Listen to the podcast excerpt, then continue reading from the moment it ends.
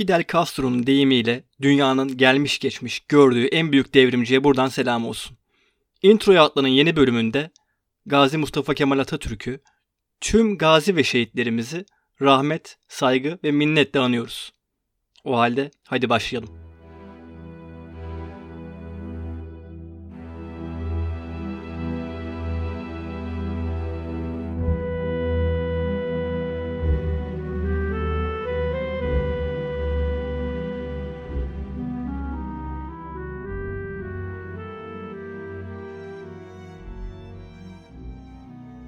Çok güzel bir giriş yaptın. Üzerine başka bir şey eklemek istemedim.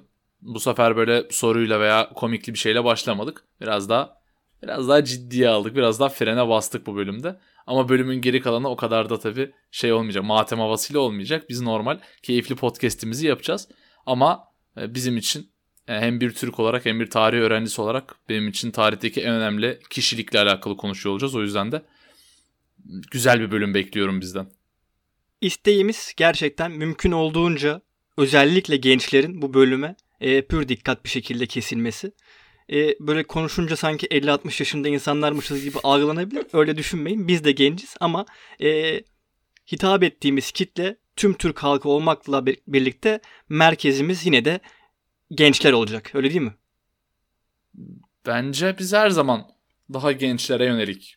Sonuçta dizi programı yaparken de konuştuğumuz diziler genelde bizim yaş grubumuz veya bizim altımız yaş grubuna hitap ediyor diye düşünüyorum. Şimdi bugüne kadar birçok popüler diziden bahsettik ve bunların tamamı yabancı dizilerdi.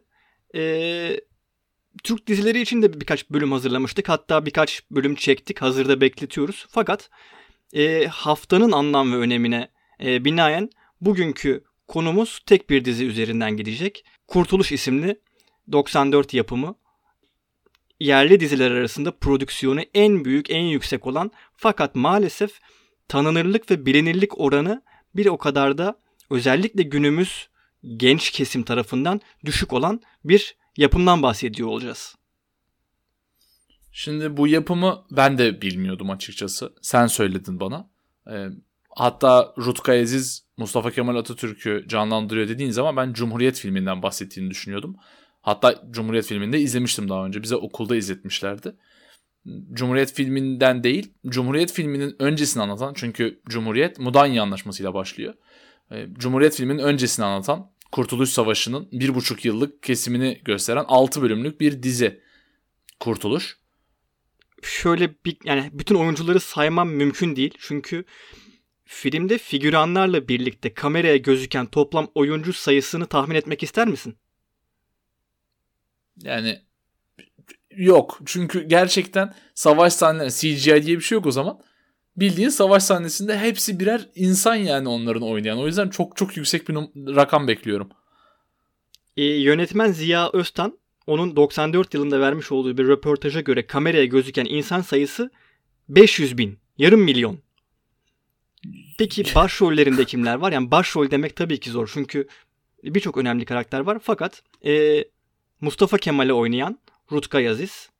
Daha sonraki isimleri şöyle bir sıralamamız gerekirse hepsi birbirinden çok önemli. Ee, özellikle o dönemin e, tiyatrosuna gerçekten can veren bir kısmı da rahmetli olan isimler. Şöyle bir bakalım. Ee, Mahmut Cevher, Savaş Dinçel, Altan Erkekli, Taner Barlas, Levent Ülgen, Mehmet Aslantu, Ege Aydan, Aşkın Nur Yengi, Mustafa Alabora, Semih Sergen, Timur Selçuk ki biz bu yayını çekerken vefatının haberi geldi. E, ve Kenan Işık diye liste devam ediyor. Yani gerçekten böyle düşündüğünüz zaman çocukluğunuzda seyrettiğiniz, seyredemediğiniz, büyüklerinizden duyduğunuz Türk tiyatro ve sinemasına e, hayat veren bütün usta isimler gerçekten de bu yapımda rol almışlar.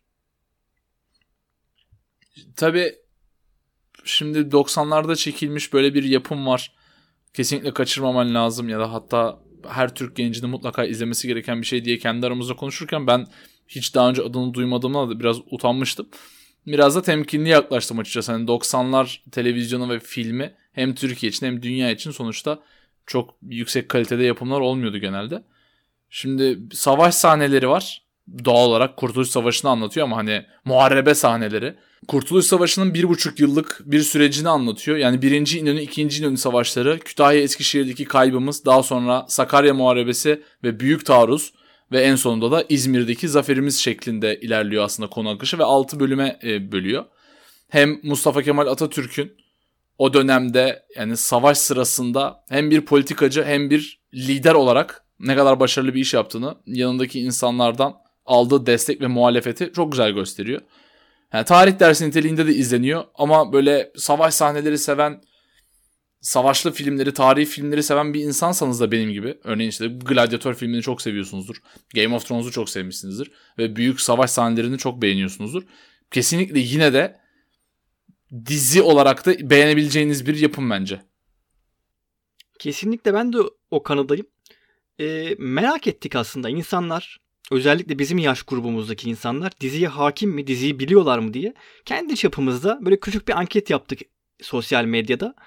Ve maalesef gerçekten de ankete katılanların e, sadece %30'luk bir kesiminin daha önce bu diziyi duyduğu sonucunu aldık. Yani kaçının izlediğini hala bilmiyoruz. O soruyu soramadık çünkü. Sadece %30'luk bir kesim biliyor.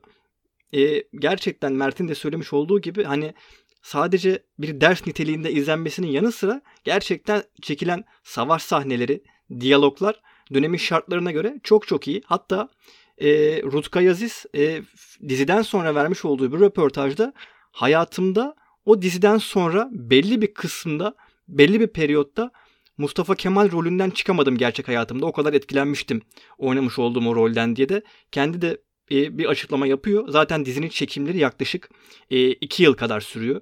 Çok ciddi bir süre bu bir dizi için. E, 6 bölümlük bir dizi için daha doğrusu.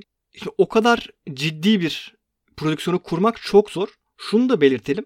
E, orduları oluştururken yönetmen şimdi aynı zamanda bir TRT yapımı olduğu için dönem TRT'si aynı zamanda bir devlet destekli bir proje sonuçta bu. Gerçek ordudan da 3000 kadar Mehmetçik daha doğrusu o dönemde askerlik görevini yerine getiren askerimiz filmde de rol alıyor. Yani zaten filmde kullanılan bütün kostümler, bütün ekipmanlar tamamı arşivlerden çıkartılan gerçek ekipmanlar olmasının yanı sıra filmde görmüş olduğumuz askerler de gerçekten bizim askerlerimiz. Yani tabi bunların bir kısmı e, Yunan askerini oynuyor. O da daha sonra belki anlatılabilir bir kura ile belirlenmiş askerlerimizin bir kısmı e, Yunan ordusunun mensubu, bir kısmı ise Türk Mehmetçiğini canlandırıyor. Gerçekten filmin etkileyicilik boyutunda da çok önemli bir yapım olduğunu buradan eklemek gerekir diye düşünüyorum. E, benim için iz, yani dizinin her bir sahnesinde şöyle bir hissiyat geldi hep bana. Sonuçta hem ilk öğretim, ortaokul, lise, bütün eğitim hayatımız boyunca Mustafa Kemal Atatürk'ün hem işte sözleri, hem icraatleri, yani bu ülkeyi nasıl Kurtuluş Savaşı'ndan zaferle çıkardı ve daha sonra inkılaplar hep derste anlatılan ve kitaplarda okuduğumuz şeyler değil mi? Yani o duyduğumuz ve bildiğimiz duvarlara yazdığımız Mustafa Kemal Atatürk sözlerini gerçekten bir diyalog içerisinde duymak o dönemi daha iyi bir tanıttı bana, anlattı bana. Yalnız Rutkay Aziz'e bir parantez açmak lazım senin de sözünün ardından. Ben küçükken yani bir 4-5 yaşımdayken falan Rutkay Aziz'i Atatürk sanıyordum yani bir süre onun o olduğunu düşündüm. Cidden rolünün hakkını çok iyi veriyor. Karaktere çok iyi bürünebilmiş ki ondan sonra başka yapımlarda da Atatürk'ü oynayan aktörler oldu. Ki bence hiçbirisi Rutkay Aziz'in verdiği o tadı maalesef veremedi. E, şunu belki baştan söylemek gerekirdi ama böyle bir heyecanla girince unuttuk. Birçoğumuz şu Çılgın Türkler kitabını okumuşuzdur. En azından okumadıysak da kesinlikle duymuşuzdur. E, yazarı rahmetli Turgut Özakman'dı. Turgut Özakman bu dizinin aynı zamanda senaristi. Zaten dizinin ilk bölümü izlemeye başlarsanız göreceksiniz. Şu çılgın Türklerdir. Dizinin senaristi de aynı zamanda Turgut Özakman. Daha sonra dizi bittikten sonra dizinin senaryosunu toplayıp bir araya getirip zaten kitabı basıyor. E, kitabın tamamı zaten belgelere ve arşivlere dayandığı için dizinin de senaristi Turgut Özakman olduğu için dizide gerçekten çok büyük bir arşivin kokuları var. Zaten e, dizi başlamadan önce bütün Kızılay'ın ve Ordu'nun genel kurmayın arşivleri açılıyor. Dizi çekilebilsin diye zaten birçok kayıp eşya, kayıp olan e, teçhizat bu dönemde bulunabiliyor. Hatta siperler kazılıyor. Siperler kazılırken şimdi dizinin seti aynı zamanda savaş yerlerinde çekildiği için tamamı gerçek yerlerde çekiliyor. Ee, Birçok eski alet, silah hatta e, askerlerin kemik kalıntıları dahi bu dönemde e, dizi setinde bulunabiliyor. Gerçekten aslında tarihi bir belge niteliği taşıyan bir dizi aynı zamanda.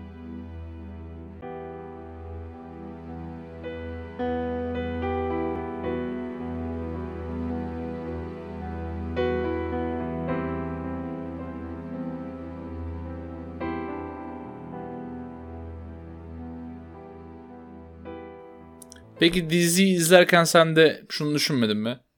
2020 yılındayız. Teknoloji inanılmaz bir hale geldi. 94 ile 2020 arasında dizi ve film teknolojisinde öyle bir fark var ki. Yani şu prodüksiyonu günümüz teknolojisiyle çeksen. Yine mekanda, yine yerinde, yine aynı oyuncu sayısıyla. 500 bin kişi ekranda. Bütün ordudaki her bir mensup, her bir Mehmetçik, her bir Yunan askeri bir insan tarafından canlandırıyor. CGI olarak değil. Yani bunu en azından Kurtuluş Savaşı hikayesi anlatan bir prodüksiyonu günümüz kalitesiyle dünya standartlarında bir işle çekilip işte Netflix'e Türk dizileri çekiyoruz şimdi değil mi? Bütün dünyaya Türk dizileri yayıyoruz. İşte İstanbul'da geçen diziler çekiyoruz. Nedir? Hakan Muhafız İstanbul'da geçiyor. Bütün dünya izliyor Netflix'ten.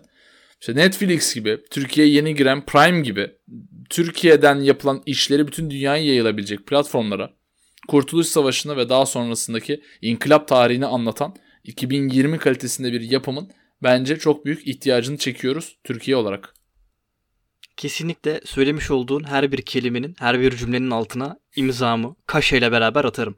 Yani neredeyse 30 yıl geçmiş Kurtuluş dizisinin ardından, çekildiği dönemin ardından ve hala benzer kalitede bir yapım ortada yok diyorsak ve hala bu diziyi biz duymadık ki diyorsak zaten bu bizim ayıbımızdır. Yani ya yeniden çekmeyi bırak. Biliyorsun ki bu 4x4 formatında yani eski tüplü televizyonlarda seyrettiğimiz kare formatında çekilen bir dizi.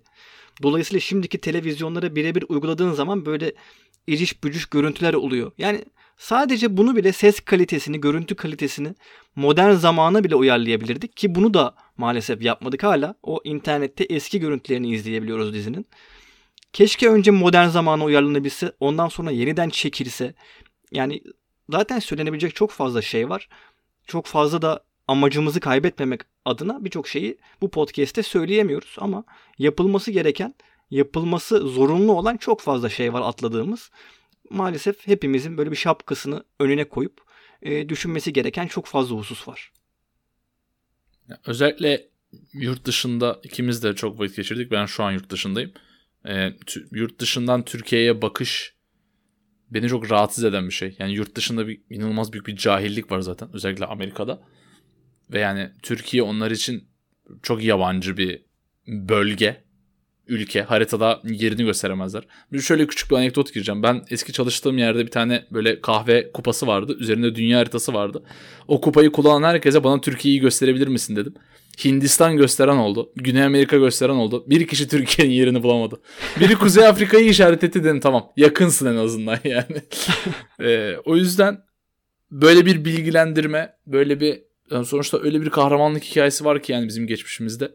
Bunu dünyaya yaymak çok önemli bir iş bence. Hem yani günümüz Türkleri için hem de gelecekte bizde biz, bizler ve bizi takip edecekler için bence çok büyük bir öncelik olmalı bizim için bu. Kesinlikle haklısın. Yani ne bileyim şimdi 2. Dünya Savaşı hakkında Amerikan yapımı binlerce dizi, binlerce film, binlerce belgesel var. Hatta Amerika'nın eleş, kendi halkının eleştirmesine rağmen yapılmış Amerikan yapımı Vietnam'ı konu alan, Kore'yi konu alan milyonlarca yapım var belki. Yani biz niçin kendi tarihimizi kendimiz kayda almıyoruz? Kendimiz belgelere döktüğümüz şeyleri niçin sinemaya, niçin dizilere uyarlamıyoruz? Bu gerçekten çok garip bir husus yani. Buna anlam vermek mümkün değil. Tamam yapılıyor. Bazen hatta kaliteli işler de yapılmadı değil. Ee, Hatta Water Diviner Çanakkale hakkında yapılan güzel bir yapımdı. Hı hı. E, Russell Crowe geldi. Cem Yılmaz oynadı başrollerine. Yılmaz Erdoğan vardı. Hepimiz beğendik. Güzel dedik. Ama niçin daha kaliteli yapımlar, daha güzel yapımlar, birbirini geliştirecek, pekiştirecek, devam niteliği oluşturacak yapımlar bizde yapılmıyor. Bunu anlamak gerçekten mümkün değil yani. Yani Türk televizyonculuğunda şöyle bir şey var. Dikkatimi çekiyor. Şimdi kuruluş, diriliş, payitaht, Muhteşem Yüzyıl 1 ve 2. Muhteşem Yüzyıl Reloaded. Değil mi? Muhteşem Yüzyıl iki tane çıktı diye biliyorum ben. Bir Hürremli bir Kösemli vardı. Kanuni Legacy sonra... diye devam etti. Aynen. Muhteşem Yüzyıl Legacy. İşte yok ondan sonra işte Abdülhamit e, zamanı. Sonra oradan bir böyle bir Menderes zamanına atlayan diziler var. İşte 80'leri anlatan diziler var. Arada bir biz böyle bir 1917 1947 arasını böyle bir 30 yıllık zamanı dizileştirmeyip filmleştirmiyoruz. Bu da yani belki de bizim tarihimizin en önemli 30 senesi çok az iş var üzerine. Kesinlikle arttırılması lazım. Böyle sinemacı, televizyoncu falan oluyorsanız ve yurt dışına çıkıyorsanız sizden ricam yurt dışında Hollywood kalitesinde senaryo yazar, yazarı kesinlikle yetiştirebiliyoruz Türkiye'de. Yani özellikle yurt dışındaysanız ve bir senaryo yazıyorsanız bir o 30 seneye bir bakın derim yani. Yanınıza bir tarihçi alın oturtun abi. Şöyle güzel bir dizi, mini dizi yazın ya. HBO kalitesinde. Çernobil gibi böyle bir. Bizim bir Kurtuluş Savaşı İnkılap Tarihi dizimiz olsun. Olmaz mı? Çok mu zor bir şey istiyorum şu an? Ya benim en büyük korkum bu yapımı bir gün en sonunda yabancılar el atacaklar ve onlar böyle dünya çapında duyulmuş bir hakikaten e, Kurtuluş Savaşı hikayesini konu edinen bir yapım çıkartacaklar. Biz de onlardan izleyeceğiz diye çok korkuyorum. Yani bunu bir şekilde gerçekten bizim yapmamız lazım. Bizim e, elimizi taşın altına sokup bu projeye bir şekilde imza atmamız lazım. Fakat dediğin gibi hala maalesef ve maalesef böyle bir girişim yok. E, yani öyle bir hava da yok. İşin acı tarafı şu anda öyle bir hava da yok. Bilmiyorum yani biz de bekliyoruz. Her zaman olduğu gibi bir şeyler olsun diye bekliyoruz. Evet. Zaten yani en gıcık olduğum şey yurt dışına çıkıp Türkiye'ye laf atan insan tipidir. O yüzden hiçbir zaman Amerika'dan oturup Türkiye'ye ahkam kesmedim. Ama sanat konusunda yani televizyon ve film konusunda kesebilirim. Şu an sözlerim sadece televizyoncular için söylüyorum. Lütfen günümüz kalitesinde bir Kurtuluş Savaşı dizisi, filmi rica ediyorum sizden. Ee, bir ricam da Atatürk düşüncesini destekleyen Atatürk ilki ve inkılaplarını benimseyen bir insansanız ve Kurtuluş dizisini şu an bizden duyuyorsanız veya duyduysanız ama hiçbir zaman ya bu çok eski 90'larda çekildi gerek yok diyorsanız size tavsiyem mutlaka izleyin. Çok bildiğimiz ve iyice öğrendiğimiz bir tarihin çok farklı bir gözden görüyoruz orada. Yani kesinlikle tavsiyemdir. Ee, özellikle 29 Ekim ve 10 Kasım arasındaki bu dönemde Atatürk'ü tam hatırlamamız gereken bir kez daha kendimize Atatürk'ü hatırlatmamız gereken bir dönem bence diyeyim. Yani tarih bizim liselerde, ortaokullarda tarih kitaplarından öğrendiğimiz gibi işleyen bir şey, bir olgu değil. Tarih bir bilimse bunun sebebi neden ve sonuç ilişkisine dayanması. Yani o dönem yaşanan birçok hikaye var. O dönem olayları tetikleyen birçok şey var. Turgut Özakman'ın kaleme aldığı şu çılgın Türkler ve tabii ki Kurtuluş dizisi de aslında bunu çok iyi bir şekilde yansıtabiliyor. Yani o dönem olan olayları anlatırken aynı zamanda içinde küçük anekdotlar, küçük hikayecikler ile bunu süsleyerek e, izleyiciye ve okura veriyor ki bu bence tarihi öğrenmenin en güzel yolu. Ezberlemekten çok özümsemek, bir neden sonuç ilişkisi kurabilmek. Bunu biz dizi podcastiysek eğer şunu belirtmemiz gerekiyor ki Kurtuluş dizisi kesinlikle çok iyi başarıyor. O yüzden sizden en büyük ricamız bu anlamlı haftada da e, Atatürk'ü tekrardan andığımız bu haftada da sizden en büyük ricamız Kurtuluş dizisini lütfen oturup 360 dakikalık bu yapımı tekrardan izleyin. Üzerine de fazla söylenecek bir şey yok. Yani kaç dakikadayız bilmiyorum ama bence bize ayrılan sürenin sonuna da gelmiş bulunduk. Bunları söyleyerek. Ee, ve iyi yaptık bence. Sen hatırlattın bana. Teşekkür ederim. Sevgili yayın ortağım Onur Erişen. Ankara stüdyolarından. Umarım fazla e, sıkmamışızdır. Öbür podcastlerimize nazaran biraz daha tabii biz de geyiğin ve e, şeyin frenine bastık doğal olarak saygımızdan. E, umarız keyif almışsınızdır dinlerken ve umarım e, Kurtuluş dizisine bir göz atarsınız. O halde kendinize iyi bakın. E, genel olarak bize yapacağınız geri dönüşler programlarımızın akışı için çok önemli. Bir kez daha bunu hatırlatmış olalım. Ve tekrardan Mustafa Kemal Atatürk'ü buradan saygı, rahmet ve özlemle analım. İzindeyiz atam diyelim ve programımızı yavaş yavaş bitirelim. Kendinize çok iyi bakın. Hoşçakalın. Hoşçakalın.